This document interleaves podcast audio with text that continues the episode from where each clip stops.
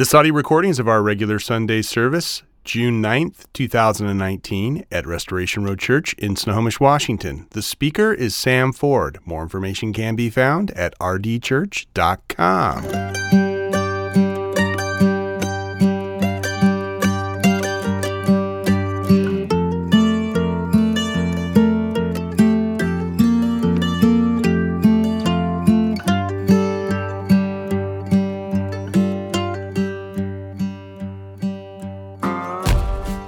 Well, good morning. If you have your Bibles, open up to the book of Ephesians.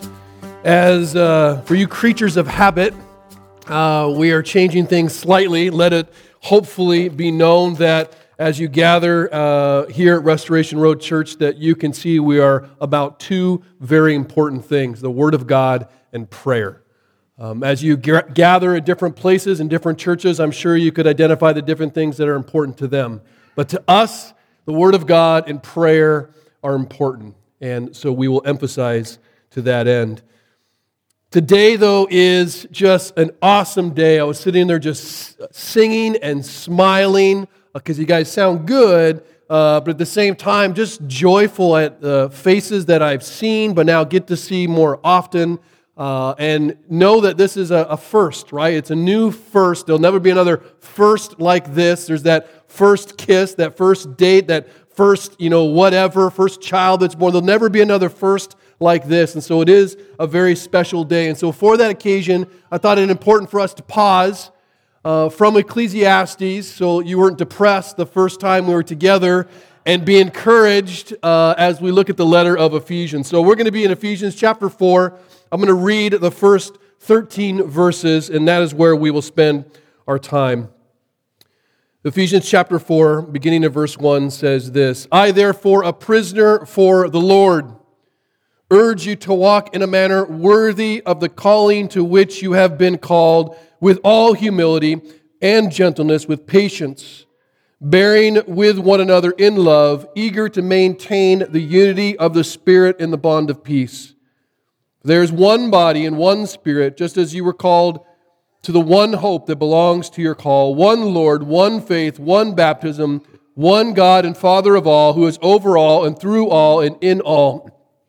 By, but grace was given to each one of us according to the measure of Christ's gift. Therefore, it says, When he ascended on high, he led a host of captives and he gave gifts to men. In saying he ascended, what does it mean? But that he also descended into the lower parts of the earth. He who descended is the one who also ascended far above the heaven, that he might fill all things. And he gave the apostles and the prophets and the evangelists and the pastors and the teachers to equip the saints for the work of ministry, for building up the body of Christ until we all attain to the unity of faith and of the knowledge of the Son of God, to mature manhood, to the measure of the stature of the fullness of Christ. This is God's word. And many, in response to saying this is God's word, will often say either amen, which just means I agree this is true, or praise be to God, thank you for giving us your word. So when we say that, that's why you might hear different people responding in any way is fantastic. Now, many of you already know, but some of you don't. I was a, I'm a teacher in a preacher's body, and so I often give a lot of teaching ish kind of background of stuff. And I want to start a little bit with Ephesus so you understand where the church of Ephesus was, how it came about, so we can understand what Paul is saying here. Um, you can read about the planting of this church in Acts chapter 19, and that it's an historical record of really the early church, uh, beginning with the uh, resurrection and ascension of Christ.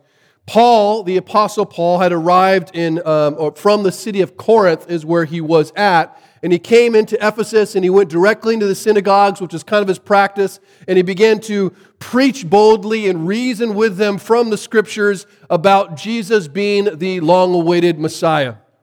And he did this for three months. Went in every day for three months and debated and persuaded and preached.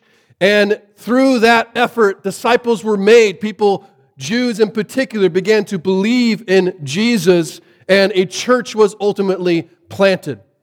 And so Paul remained in this city, which is an incredibly strategically located city, uh, very much a metropolis that, that is connected to uh, basically most of Asia. And he spent every day in this Hall of Tyrannus, uh, which sounds like something out of Star Wars, for two years teaching these people. We kind of have this idea that Paul just skipped around, but he spent good lengths of time, and particularly in Ephesus, a church that he loved. And he was so effective there that Luke records that all of the residents of Asia heard the word of the Lord from his work. In his time there, the word was preached and miracles were performed, and people believed, and the church continued to grow. And if you read Acts 19, it's a pretty amazing story. Luke records how, as people who were pagan and, and were, were spiritists and, and into witchcraft and all kinds of things, they started to repent. They started to burn their magic books and idols in the center of town. The gospel so took over the city of Ephesus that it actually disrupted the economy, which was largely about building idols and, and funding, if you will, these false religions. And so it ended with Paul basically uh, being kind of pushed out of town or run out of town. There was riots and all kinds of things, which was kind of Paul's MO just about every city he went to. But a very strong church was grown. And so before leaving for Jerusalem, where he would ultimately be arrested and then sent to Rome, Paul called the elders out of Ephesus. The Ephesian elders said, Come and see me for my last words to you. And you read this in Acts chapter 20. And they come and meet him in a different city just south of Ephesus. And Paul speaks his final words to them. And he says in Ephesians 20, verse 28, pay careful attention to yourselves and to all of the flock in which the Holy Spirit has made you overseers, to care for the church of God, which he obtained with his own blood. I know that after my departure, fierce wolves are going to come in among you, not sparing the flock, and from among your own selves will arise men speaking twisted things to do what? To draw away disciples after them. So, the last words that Paul spoke to the church that he loved in Ephesus was really warning them about disunity that could come as a result of wolves from within. Four years later, he writes this letter to the same church. And we find, as we read today, that some of the last words Paul actually wrote to the Ephesians was about the same thing unity. And so I thought it appropriate that the first words, hopefully not my last, but the first words that I speak to this group, to our church, on our first Sunday should focus on the same thing unity. Now, our leaders began this merge conversation months ago. Our members made this decision, well, it's probably weeks ago. And now, as we gather this morning, we believe that we are better together. But there's a reason why Paul writes so much about unity. There's a reason why he warns about unity. There's a reason why we must preach about unity. That's because unity doesn't just happen. In fact, the very opposite often does. Our two paths have come together into one, if you will, and like some kind of awkward three legged race, if we don't learn to walk together, we will hurt each other, look stupid, or harm our gospel witness. If you've ever been in a three legged race, you know what I'm talking about, right? There's a rhythm you have to learn, a unity that has to be grown between you. We use a word like community, you break it down, and what it really is, speaks of is sharing something in common that binds us together. And if you look at the world, there's all kinds of communities. There's a gym right over there that has great community. Pray that by God's grace they will find a new space and build their community elsewhere. But we love them while they're here. We love them. But if you think about it, there's all kinds of communities in the world, and most of them are centered around affinity, They're centered or built on ethnicity, activity, shared opinion, or cause. But as the church comes together, really practically speaking, if we talk about the kind of people we are, we spend any amount of time together, you're going to find that we have very different pasts, very different preferences, very different passions, and very different personalities. And so, what binds our community together is not actually our natural commonality.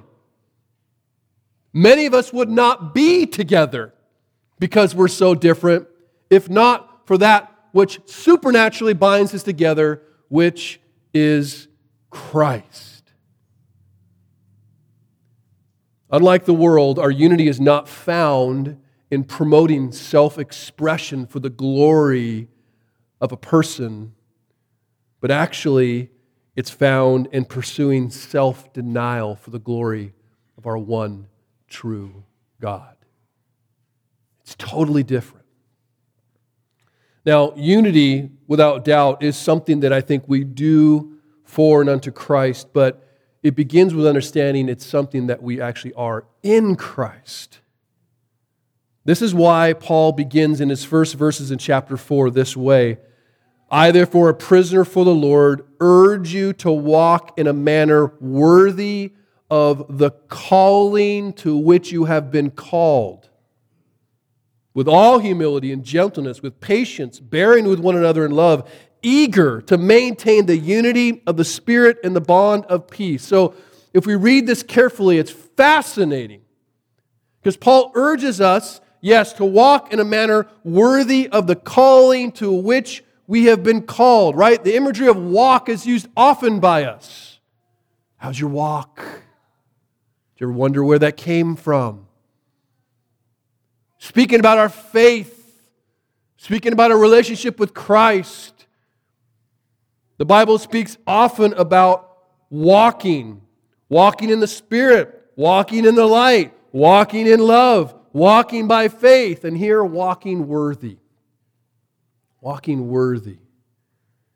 He charges Christians to walk worthy of their calling, implying that there's an unworthy way to walk.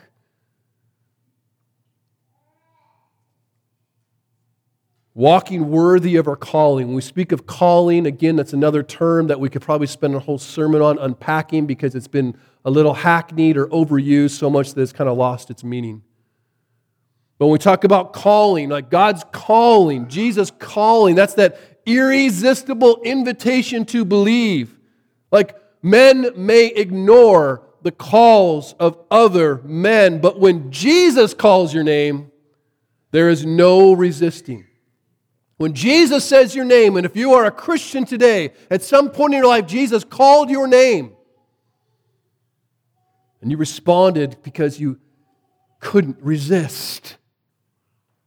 And He saved you. That was the day you became new. And those who have been called believed, and those who believe have been called. And so, for Paul to say, walk in a manner worthy of your calling, is to say to Bible believing, Jesus loving Christians, live what you believe, be who you are in Christ. He's calling us, charging us to just be who we are. But it's incredibly noteworthy that he teaches that a worthy walk is never a private, solitary stroll with God. Like in our culture, particularly in the Northwest, we individualize everything. Our spirituality is personal. More than that, it's private. Our individualized responses to worship, our individualized interpretations all of those things elevating the individual. But Paul teaches us that you cannot walk in a manner worthy of your call as a Christian without walking with other brothers and sisters in Christ. He says they go together. There is no such thing as a worthy walk without others. That's partly counterintuitive and incredibly countercultural. And we know this is what Paul is talking about because he characterizes a worthy walk in relational terms. It's very rare for us to be humble and gentle and patient by ourselves. I'm so gentle with myself. I'm so patient with myself. I'm so humble while I'm all alone and nobody's around. Like these are relational things. The measure of your humility, the measure of your gentleness, the measure of your patience plays itself out with other people. I've heard it said, I don't know who, but it makes a lot of sense that humility is the first, second, and third essential characteristic of a Christian. Tim Keller describes humility as not thinking less of yourself, but thinking of yourself less. It is self forgetfulness. Without forgetting yourself, you will not be gentle but demanding. Without forgetting yourself, you will not be patient but intolerant. Without forgetting yourself, guess what? It's all about you, and that is as much antichrist as you can get.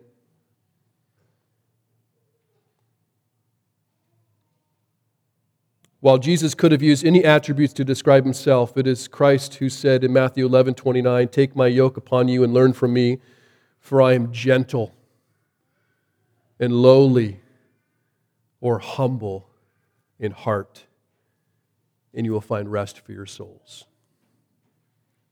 So, to walk in a manner worthy is to think like Christ, it is to feel like Christ, it is to walk like Christ. And a worthy walk is a humbling walk with others, as if their interests, their needs, their preferences are more important than mine. And Paul, as he writes, it's interesting how much he warns about the vulnerability of our unity. that the spirit is willing, right? But the flesh is incredibly weak. And when you get a collective number of fleshes together, it gets perhaps even worse. So he says we have to be eager to maintain the unity of the spirit and the bond of peace, right? He, he really is saying we need to make every effort, some translations will say, every effort to guard the unity that God has made for us in Christ. Christ himself didn't describe us as peacekeepers, but peacemakers.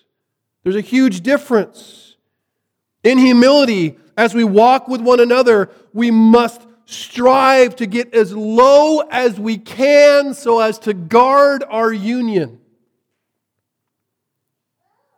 And the gospel is that bond of peace that he's talking about. It is the truth that does two very powerful things it defines us and it controls us. It not only tells us who we are, but it tells us how we ought relate to one another and to the world. God saved us together, He gathered us together, and He grew us together in this bond of peace. And He is really just echoing, Paul is, what he wrote earlier in Ephesians. If you turn over to Ephesians chapter 2, verse 17, here he talks about the forming of the church between these two very different peoples, the Jews and the Gentiles. He says he forged them in Christ into one man, if you will. They couldn't have been any more different. And in verse 17, it says, He came and He preached peace Peace to you who were far off, and peace to those who were near.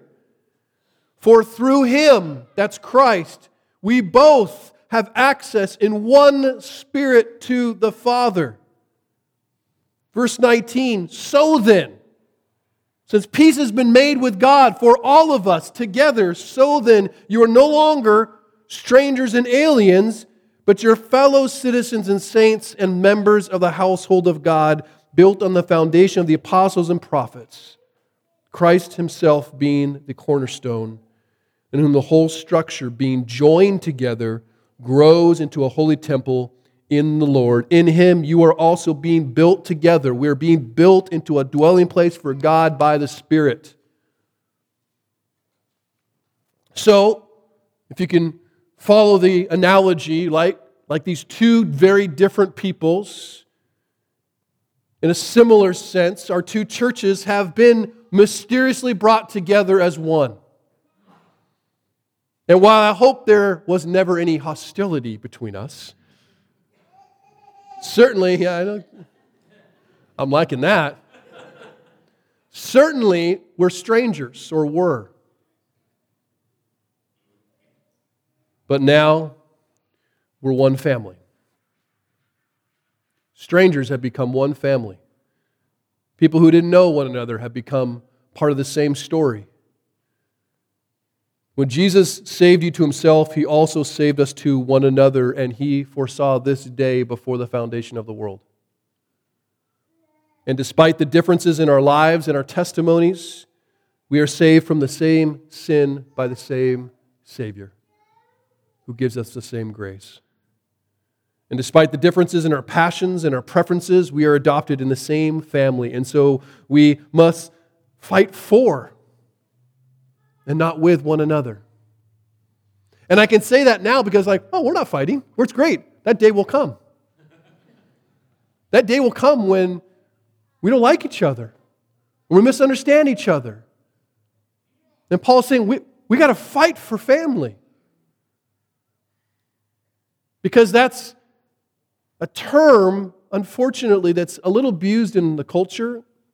And depending on the family you grew up in, might be a little twisted for you. But when all is said and done, we're family. And that binds us together in Christ and causes us to love one another and to fight for one another in ways that the world cannot understand.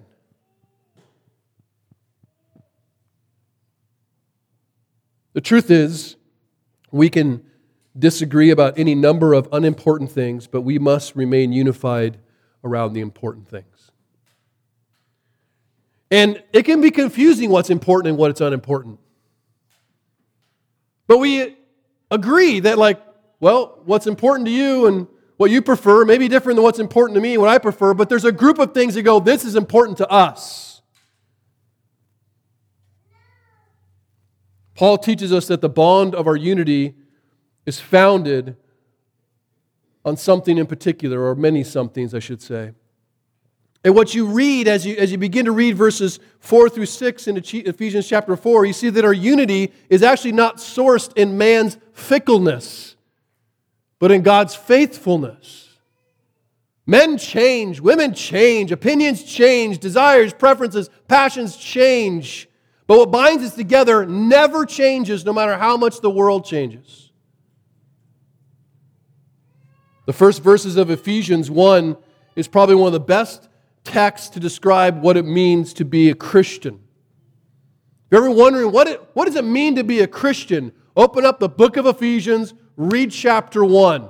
And what is interesting is that you'll read a ton of, and we are talking about this at the elders meeting, indicative statements. Here comes the English teacher and me, right? What's an indicative statement, student? What's the difference between that and an imperative statement, student? Right? An imperative is a command, something you got to do. An indicative is this is who you are. You don't got to do anything. It indicates something. Chapter 1 is full of indicative statements describing not what we must do to be Christian, but what God has done. And the basic summary reveals that being a Christian means this you've been chosen by God, you've been blessed by God, you've been redeemed by God, you've been forgiven by God, you've been adopted by God, you've been sealed by God. What did I contribute? Your sin. Good job. And He fixed everything. God in Christ gave us a new identity, and He gave us a new family, and He gave us a new destiny that defines who we are. That's foundational to our unity. And this is how Paul writes it in Ephesians chapter 4. He says, There's one body and one spirit, just as you were called to the one hope that belongs to your call. And there was one Lord, and one faith, and one baptism, and one God, and Father of all, who is over all and through all and in all. We are individual people called into one community together by one Spirit for one hope in one Lord through one faith, marked by one baptism for all people under one loving God. There's so much in that. I'm sure they have huge theological books written on every one of those different things. But if we just kind of parse it out a little bit, a couple things to note is that first, there is one body, there is one church. And while we think it is incredibly important to be a member of a local visible church, we must never forget that there is one church that is invisible across the globe throughout all generations. That while redemption and restoration practically come together today in the truest sense, guess what? We have always been part of the same church. Amen? That causes you to look at other churches very differently. As long as they're preaching the same gospel we are, they are brothers and sisters in Christ, regardless of the names on their signs. And by one Spirit, God saves. One Spirit saves, one Spirit teaches, one Spirit empowers us and sends us into the world. That's important because what happens when two people go like, well, the Holy Spirit's telling me this, well, the Holy Spirit's telling me this in the same family, and it's different. That's not supposed to happen, right? If it's one Spirit, this is the basis of our unity. That one Spirit is teaching us and one Spirit is speaking to us. That there is a unity in what we believe, there's a unity in how we ought to live, there's a unity in what we teach. And knowing that the Spirit of God doesn't con- contradict Himself should push us away from personal interpretations and individualized callings of God. Having all believed one faith, we'll go through Jude in the fall, and he talks about there was one faith given. We are to contend earnestly for the one faith delivered to the saints. The gospel doesn't change as culture changes. The news is news, and it's the same news that was told many, many years ago. And we hope in the one Savior's return, and we live under the one Lord who speaks through his one word, especially as we gather as one church full of baptized believers. And more than baptism just being a sign of our oneness with Christ, which it is, did you know that it's actually a covenant sign of our unity with one another? There's no such thing in the New Testament of being just baptized into Jesus. There's baptism into communities. There was a connection, an identification with Christ and an identification with his people. It also reminds us because baptism is part of our mission to go and to preach preach good news to the world so that God's kingdom increases. And so, if you go, what is at the core of our unity, the foundation of our unity? It's quite simple. It is the authority of Scripture. It is the centrality of the gospel. It's the nature of the church. It's the importance of baptism. And it's the Great Commission. That's as basic as it gets. Everything else is a blessed bonus. Everything else. What about an awesome kids ministry? Bonus. Men's bonus. Worship bonus. The thing that we talk about as the foundational things. We can disagree about how all those things happen, but we don't disagree about the authority of Scripture. We don't disagree about the centrality of the gospel. We don't disagree about the nature of the church and our call to go into the world and make disciples and baptize believers. Those aren't negotiable. And that builds our unity. And even though that's a lot, and it is a lot, that we have this common spirituality, we must never let unity become uniformity. Because there's lots of things we can disagree on. And those differences, in many ways, in personality, in past, and in passions, those are gifts from God. See, after hammering in many ways our collective oneness, Paul speaks about our personal uniqueness. In verse 7, he says, Grace was given to each one of us, right? He's like, we're one, there's one this, one that, one this, one this. He's like, but grace was given to each one of us uniquely, individually, personally, according to the measure of Christ's gift. Therefore, it says, when he ascended on high, he led a host of captives and he gave gifts to men. See, in Christ, we have kind of come into something, been brought in, adopted into something that is not centered on us, and yet our uniqueness is not lost in the collective. In fact, it is employed by it. That God has gifted each of us uniquely in order to make the community stronger. Paul writes that God has given grace, undeserved favor to each one of us in the form of these spiritual gifts. And the Bible has several different texts where it speaks about these, whether it be gifts of leadership or service, hospitality, creativity, evangelism, faith, wisdom, teaching, all these things. And even though it's a joy, it should be a joy. Yes, you can take spiritual gift tests. Nothing wrong with those.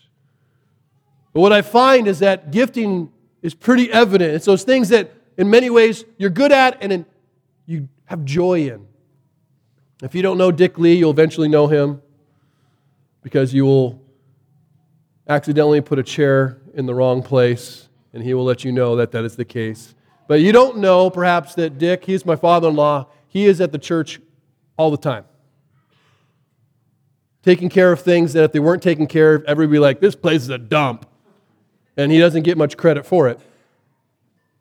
But he doesn't do it because I said, okay, father in law, I'm your pastor. You should be uh, at the church. Like, that's not how it works, right?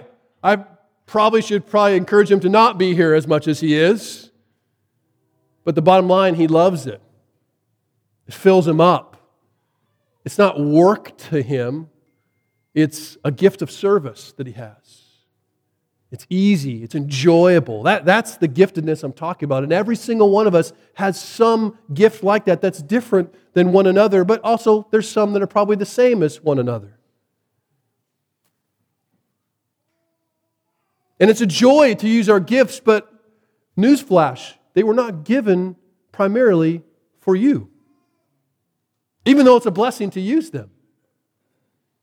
Paul says in his first letter into the Corinthians, chapter 12, to each is given the manifestation of the Spirit for the common good. For the common good. One of the most frequently used metaphors, obviously, for the church is a body. And the Bible will often talk about the members of a church as body parts, the head obviously being Christ, implying that without the head, the body doesn't work, right? Though I would argue that some churches have tried to do that. You have a lot of headless churches running around with all kinds of body parts and no life. But the different parts of the body under the head of Christ are are given, brought together, so that they will work together so that the body actually works the way it's designed. And every body is shaped a little bit differently. Like one church doesn't look like another necessarily, just as our bodies don't look the same. They're shaped differently. They look different heights, different widths, different depths, right?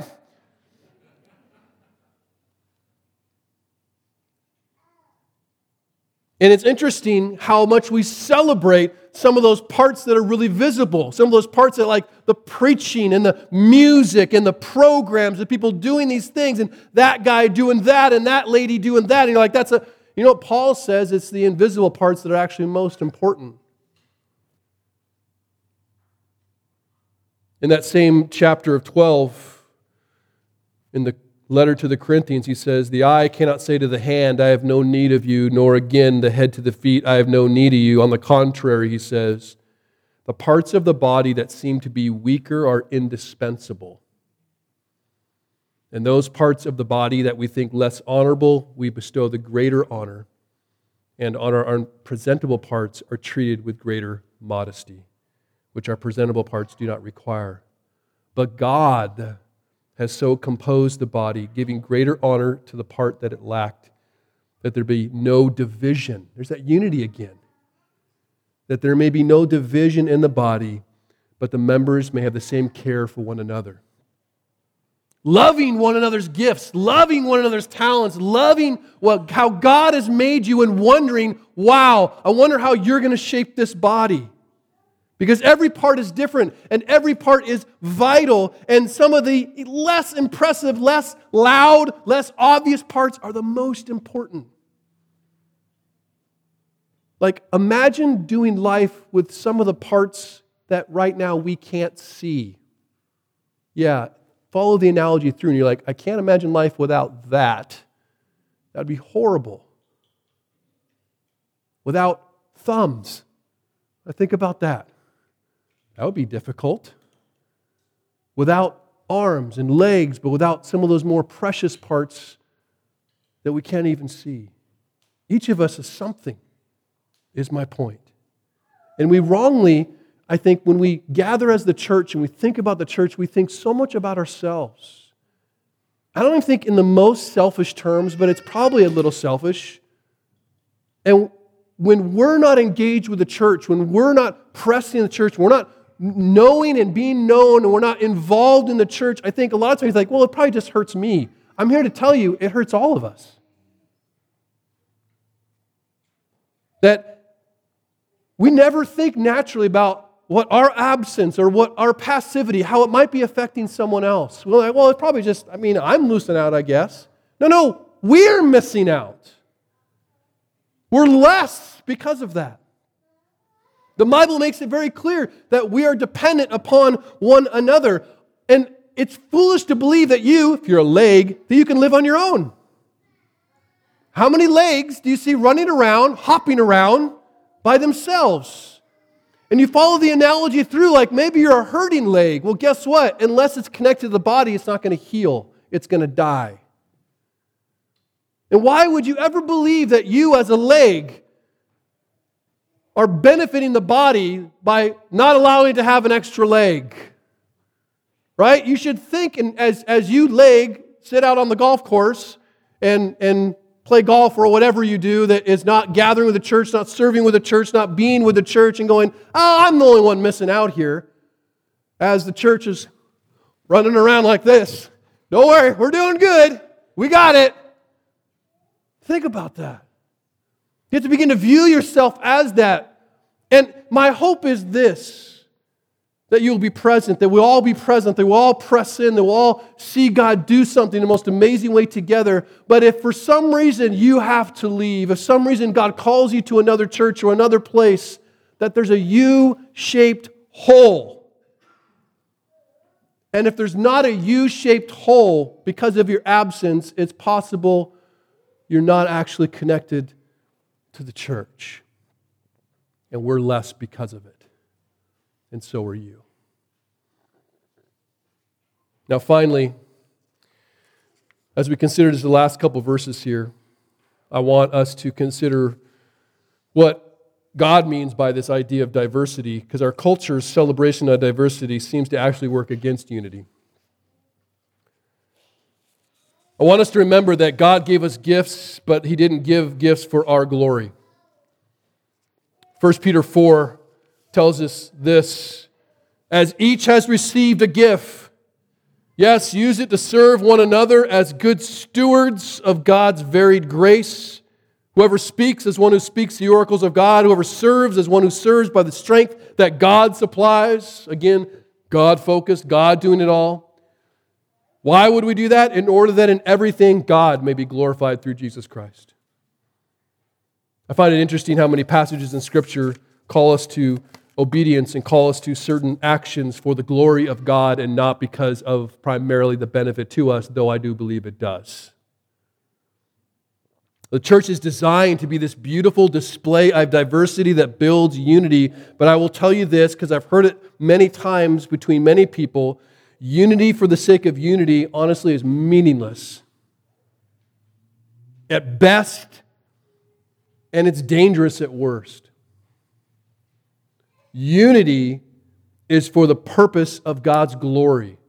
Unity for the purpose of God's glory is a divine command, and it's actually part of God's mission. He tells us in these last verses that these gifts he gave the apostles, he gave the prophets and the evangelists and the shepherds and the teachers to do what? To equip the saints for the work of ministry, for the building up of the body of Christ. Until we all attain the unity of the faith and the knowledge of the Son of God to mature manhood, to, me, to the measure of the stature of the fullness of Christ. Like the only way that diversity, like this, this beautiful diversity of gifts, can actually build unity when it's used for a purpose, when it's on mission, right? We don't just walk together. Hey, let's just walk together. That'd be awesome. No, we walk together in a particular direction for a specific purpose.